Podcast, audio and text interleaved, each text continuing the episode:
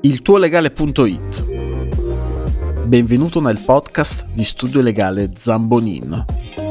Problemi legali complessi spiegati in modo semplice dai tuoi avvocati. www.iltuolegale.it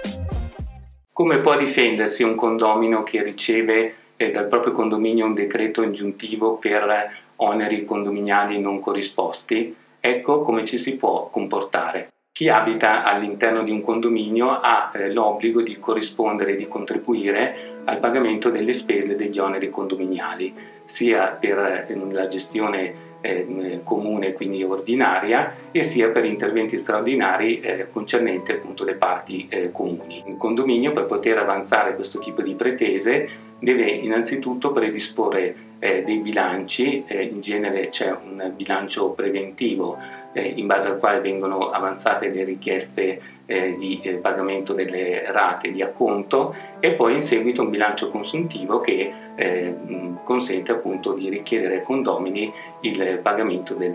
eh, del saldo della eh, gestione. Questi bilanci devono essere tutti approvati da una valida assemblea condominiale quindi convocata secondo quelle che sono le regole di legge e approvata con i quorum eh, previsti dalla legge. Qualora ci siano degli errori eh, di calcolo eh, o di attribuzione di queste spese, il condomino che lamenti qualcosa in merito ha la possibilità di eh, dare il proprio voto contrario all'assemblea condominiale però questo può non essere sufficiente perché eh, se la maggioranza eh, dovesse essere comunque raggiunta, il condomino dissenziente eh, sarà appunto comunque obbligato a pagare. Il mancato eh, pagamento comporterà poi eh, l'invio da parte del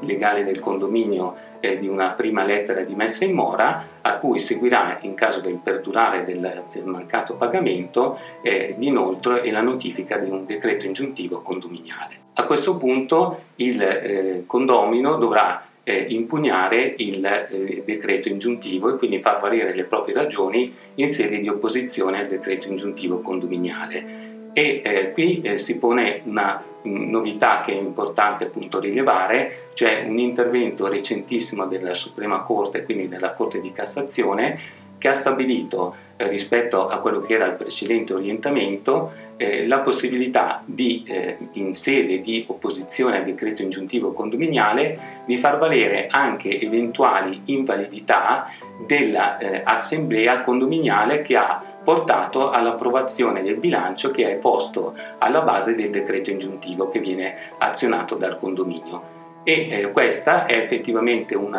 orientamento del tutto innovativo da parte della Suprema Corte perché in precedenza eh, questa, la possibilità di far valere le eccezioni relative alla eh, delibera eh, condominiale non potevano essere fatte valere in sede di opposizione al decreto ingiuntivo, quindi il condomino doveva prima di tutto impugnare la delibera nei termini di legge e poi eh, eventualmente, qualora fosse eh, comunque stato destinatario del decreto ingiuntivo, eh, avanzare appunto l'opposizione in eh, sede eh, di mh, opposizione al decreto ingiuntivo. Quindi si tratta di un'importante ehm, prerogativa e un'espansione del diritto di difesa eh, che spetta in questi casi al condomino.